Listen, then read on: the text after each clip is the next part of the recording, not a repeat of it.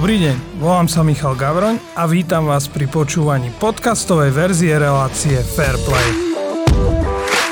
Futbal sa stal vďaka dátam aj pokročilým softverom merateľnou veličinou. Pozerať sa na trávnik cez čísla baví aj Mareka Kabáta, konzultanta dátovej spoločnosti Statsbomb. V dnešnej relácii Fairplay budeme rozoberať naše výkony v Portugalsku a na ihrisku Luxemburska.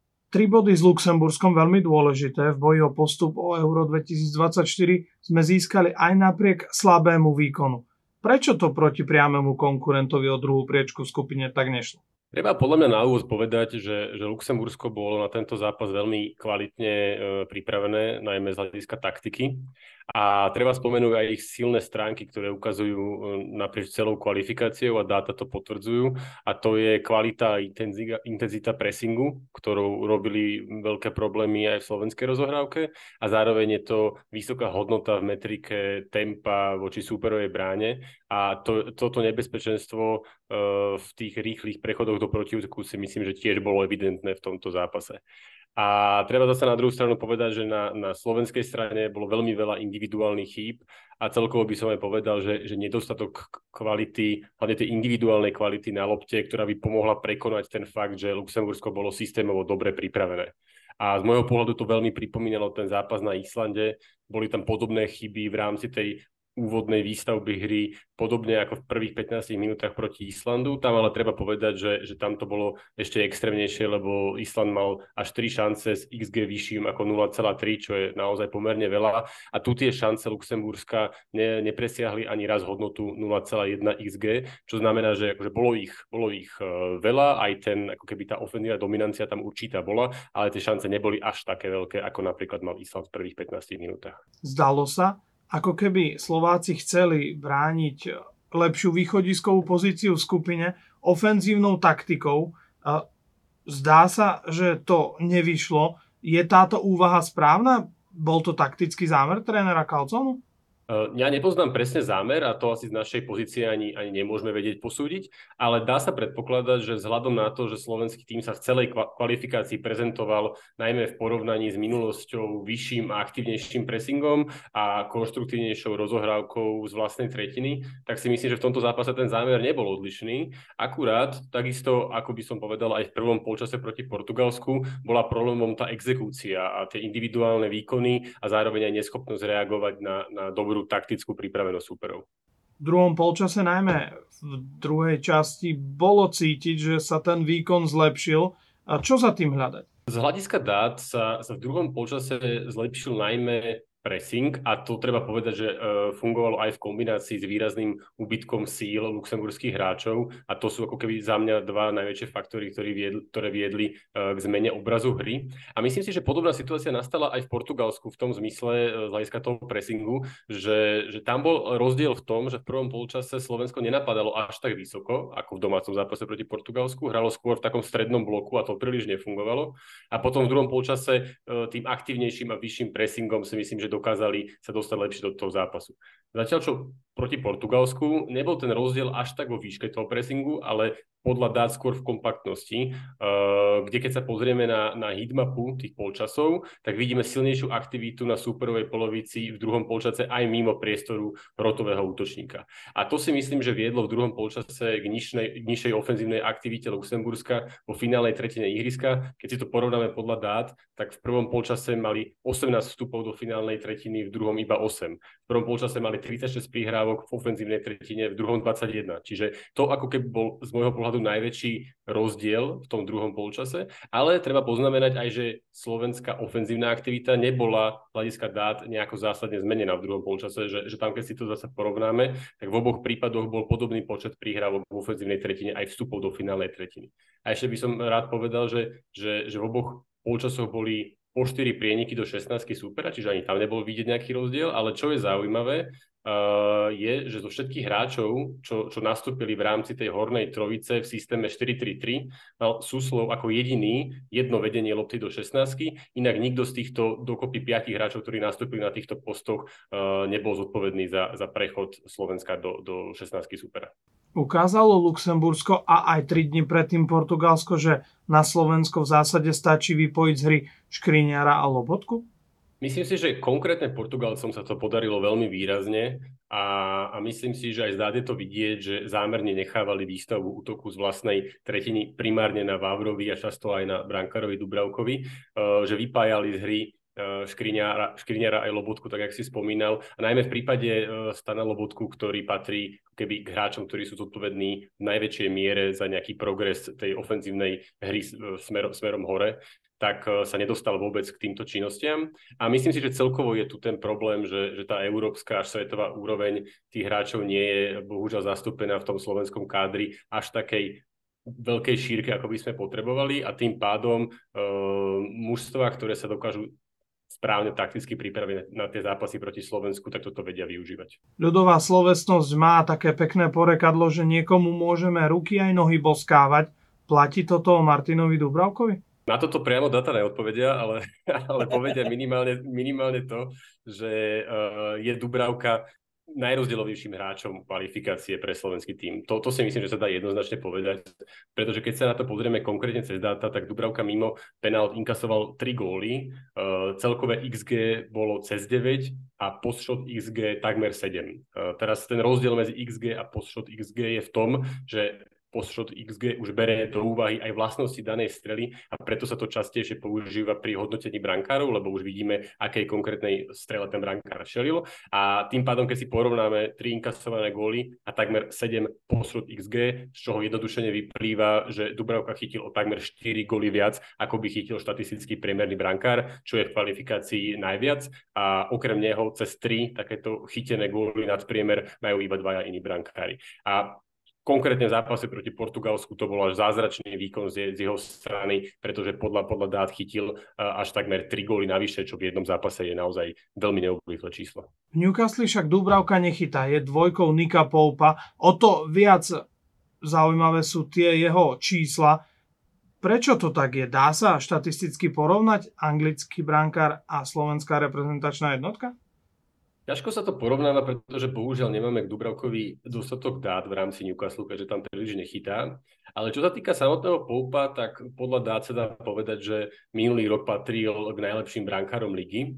Ale tento rok má však e, z brankárov, ktorí odchytali aspoň 300 minút e, v Premier League, najhoršie goal saved above average, čiže tento, tento počet gólov, ktoré, ktoré brankár buď chytí nad priemer alebo, alebo dostane práve že nad priemer. A v prípade Poupa je to minus 1,4, čiže, čiže v preklade uh, Poup dostal približne 1,5 gólu viac, ako by dostal uh, štatistický priemerný brankár. Čiže treba povedať, že je to síce zatiaľ ako menšia vzorka dát uh, v porovnaní s tou minulou sezónou, ale môže to naznačovať určitý pokles výkonnosti. David Hansko centroval na jediný gól v Luxembursku Davidovi Ďurišovi. Tréner Carlsona ešte pred týmto duelom povedal, že Hansko má na to, aby si zahral v niektorom z veľkoklubov. Potvrdzujú to aj čísla? Myslím si, že, že dát, alebo teda dáta potvrdzujú to, že, že Hansko je moderný ľavonohý stoper, ktorý vie hrať ľavého obrancu, má veľmi silnú defenzívnu činnosť s nízkym počtom faulov a má aj obrovský prínos pri rozohrávke, či už z vlastnej tretiny, alebo aj pri prechode do tej finálnej tretiny. To v rámci slovenského týmu ešte posúva o úroveň ďalej, pretože pretože tu je kľúčový ešte aj v prípade vytvorených šancí. V celej kvalifikácii má najviac uh, prihrávok na strelu z otvorenej hry až 13, druhý Kúska s Benešom majú po 9 a, a celkovo aj pri tom, ako progrese tej hry je, je, je najdôležitejším hráčom, má až 66 deep progressions, čo sú vlastne vstupy hráča, či už cez prihrávku alebo vedenie lopty do finálnej tretiny. A druhý Lobotka má 43 pekary 33, takže tam vidíme, že, že to, to množstvo, ktoré, ktoré Hansko prináša slovenskému týmu je, je veľmi vysoké. Takže tu ešte pridáva ako keby ďalší rozmer tomu, čo, čo, čo robí vo Feynorde, kde, kde hrá teda stopera a nelavého obrancu.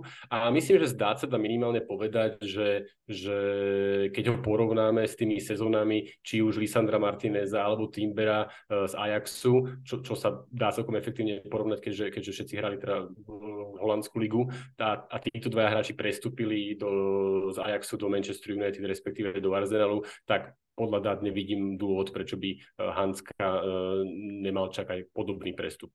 Mali Slováci okrem týchto dvoch hráčov, ktorých sme spomínali, ešte nejakého, ktorý povedzme príjemne prekvapil a išiel nad rámec tých svojich možností? Ja by som z hľadiska dát vyzdvihol ešte jedno meno určite a to je Láslo Beneš, ktorý nastúpil na druhý polčas proti Portugalsku a bol výrazne podľa dát zodpovedný za, za ten zlepšený herný obraz a podľa môjho názoru aj výrazne chýbal v tom zápase proti Luxemburgu. Luxemburgu. To by bol presne ten typ hráča, ktorý by nám vedel pomôcť v tom zápase. A v tom zápase proti Portugalsku sa od jeho príchodu výrazne zlepšila medzihra aj prechod do finálnej tretiny. Uh, treba povedať, že keď si pomôžem tou metrikou Deep Progressions opäť, tak si Beneš hral iba druhý polčas, ale mal týchto Deep Progressions najviac až 7. A takisto v tom druhom polčase odžil aj Ondrej Duda, ktorý mal v druhom polčase 5, v prvom 0. A celkovo tomu Beneš Benešovi by som ešte povedal, že on má menej odohraných minút kvalifikácií, takže tam na to porovnávanie máme menšiu vzorku dát a treba použiť ako keby prepočítanie na priemer na 90 minút. A to keď urobíme, tak vidíme, že, že práve pri tých metrikách, ktoré som spomínal pri Hanskovi, čiže nejaké E, kľúčové prihrávky, prihrávky na strely v otvorenej hre a deep progressions, e, v ktorých Hansko dominuje, tak tam práve pri prepočítaní na 90 minút ich má najviac Beneš, takže to by do budúcna veľmi zaujímavý, zaujímavý hráč, ktorý by mohol mať tento prínos a trošku ako keby uh, zobral tú ťarchu z pliec iba Hanska a pridal sa v týchto činnostiach uh, k nemu. Slovákom to opäť už niekoľko rokov nejde v ofenzíve, potvrdilo sa to aj teraz na oktobrovom termíne. Čím to je a aké je možno naše porovnanie s ostatnými krajinami v rámci kvalifikácie Euro 24? Ťažko sa to úplne efektívne porovnáva cez dáta s ostatnými uh, reprezentáciami, ale keď to porovnáme v rámci nášho kádra, tak si myslím, že sa dá určite povedať, že absencia kvalitných možností vo finálnej tretine ihriska je veľký problém a z môjho pohľadu by som povedal aj najväčší problém. Uh, jednak je to príliš tá dôležitosť Hanska ako ľavého obrancu v týchto situáciách, ktoré sú vyslovene vo finálnej fáze, tak to si myslím, že na jednej strane je jeho veľmi silná stránka, ale na druhej strane je to, je to potenciálne veľký problém slovenskej reprezentácie.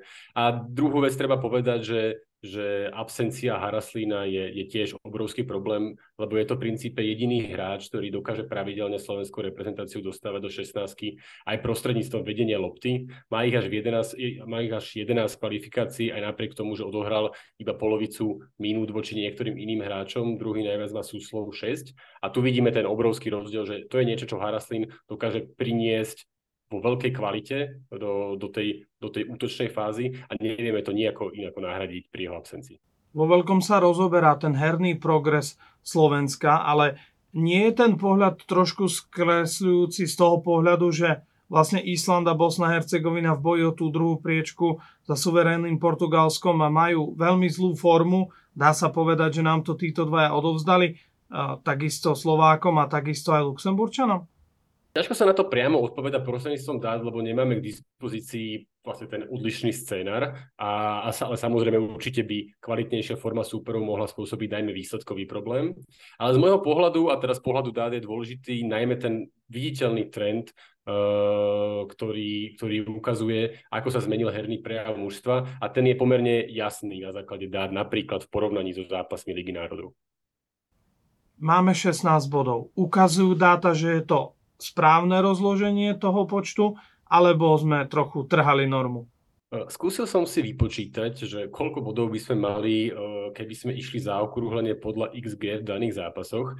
Treba to, treba to vnímať skôr ako také, také cvičenie dátové, nie je to úplne relevantné využitie dát e, na to, aby sme to vedeli takto, takto povedať. Ale keby sme išli teda podľa XG, tak Slovensko by malo 14 bodov, pretože by sa líšili tri výsledky, uh, pardon, štyri. Proti Luxembursku by Slovensko vyhralo doma, ale prehralo by vonku. Potom by remizovalo doma s Portugalskom a miesto výhry by remizovalo na Islande. Znamená, že potom, potom by to vychádzalo takto, ale v princípe, keď som si to v rýchlosti prepočítal aj pri ostatných, ktorí by mali približne 10, 10 a 9 bodov, tak by to nejak zásadný rozdiel neurobilo v tej tabulke. Vďaka čomu sme tak vysoko v tabulke a stačí nám jediný bod tomu, aby sme si potvrdili tretiu účasť na Európskom šampionáte v Rade. Neukazujú možno dáta aj to, že sa na nás usmieva šťastina? Určite by som povedal pocitovo aj podľa dát, že, že v tejto kvalifikácii máme výrazne viac šťastia ako nešťastia. To je pravda. A rád by som však opäť prizvukoval, že z môjho pohľadu, keď sa bavíme aj o pohľade podľa dát a o nejakých dlhodobých trendov, lebo to je ako keby oveľa výpovednejšie z dát ako, ako hodnotenie eh, tých kratších úsekov, tak je dôležité, že sú tam tie trendy viditeľné, zmeny herného prejavu a dáta to potvrdzujú. Ja mám, ja mám často pocit, že, že na Slovensku uh, odborná a neodborná verejnosť majú až nerealistické očakávania, pretože treba brať do úvahy, že takéto veľké zmeny, o ktoré sa ten tým momentálne pokúša v rámci herného štýlu, vyžadujú naozaj že veľmi veľa času aj v kluboch, kde toho, kde toho, toho priestoru na prípravu je oveľa viac a nie to ešte v reprezentácii, kde toho priestoru je, je veľmi málo. A, a k tomu treba pridať aj to, že tá kvalita slovenského mužstva na európskej scéne, má určité limity a nie je možné očakávať každý zápas dokonalú exekúciu nejakého taktického plánu. Čiže rovnako, ako sa dá hovoriť o nejakých veľmi zlých výkonoch v prvých polčasoch na Islande, v Portugalsku a Luxembursku, určite k tomu treba byť veľmi kritický, ale môžeme aj zároveň aj konštatovať, že, že oba zápasy proti Liechtensteinsku boli z pohľadu dát dominantné a výkony doma proti Bosne a Portugalsku znesú podľa mňa veľmi vysoké hodnotiace kritéria. A obzvlášť ten výkon doma proti Portugalsku by som najmä v kombinácii typológie toho výkonu a kvality súpera hodnotil ako, ako pomerne unikátne v histórii slovenskej reprezentácie. Hostom dnešnej relácie Fairplay bol Marek Kabat. Ďakujem ti veľmi pekne. Ďakujem aj ja. No a verím, že si nás pozriete aj na budúce.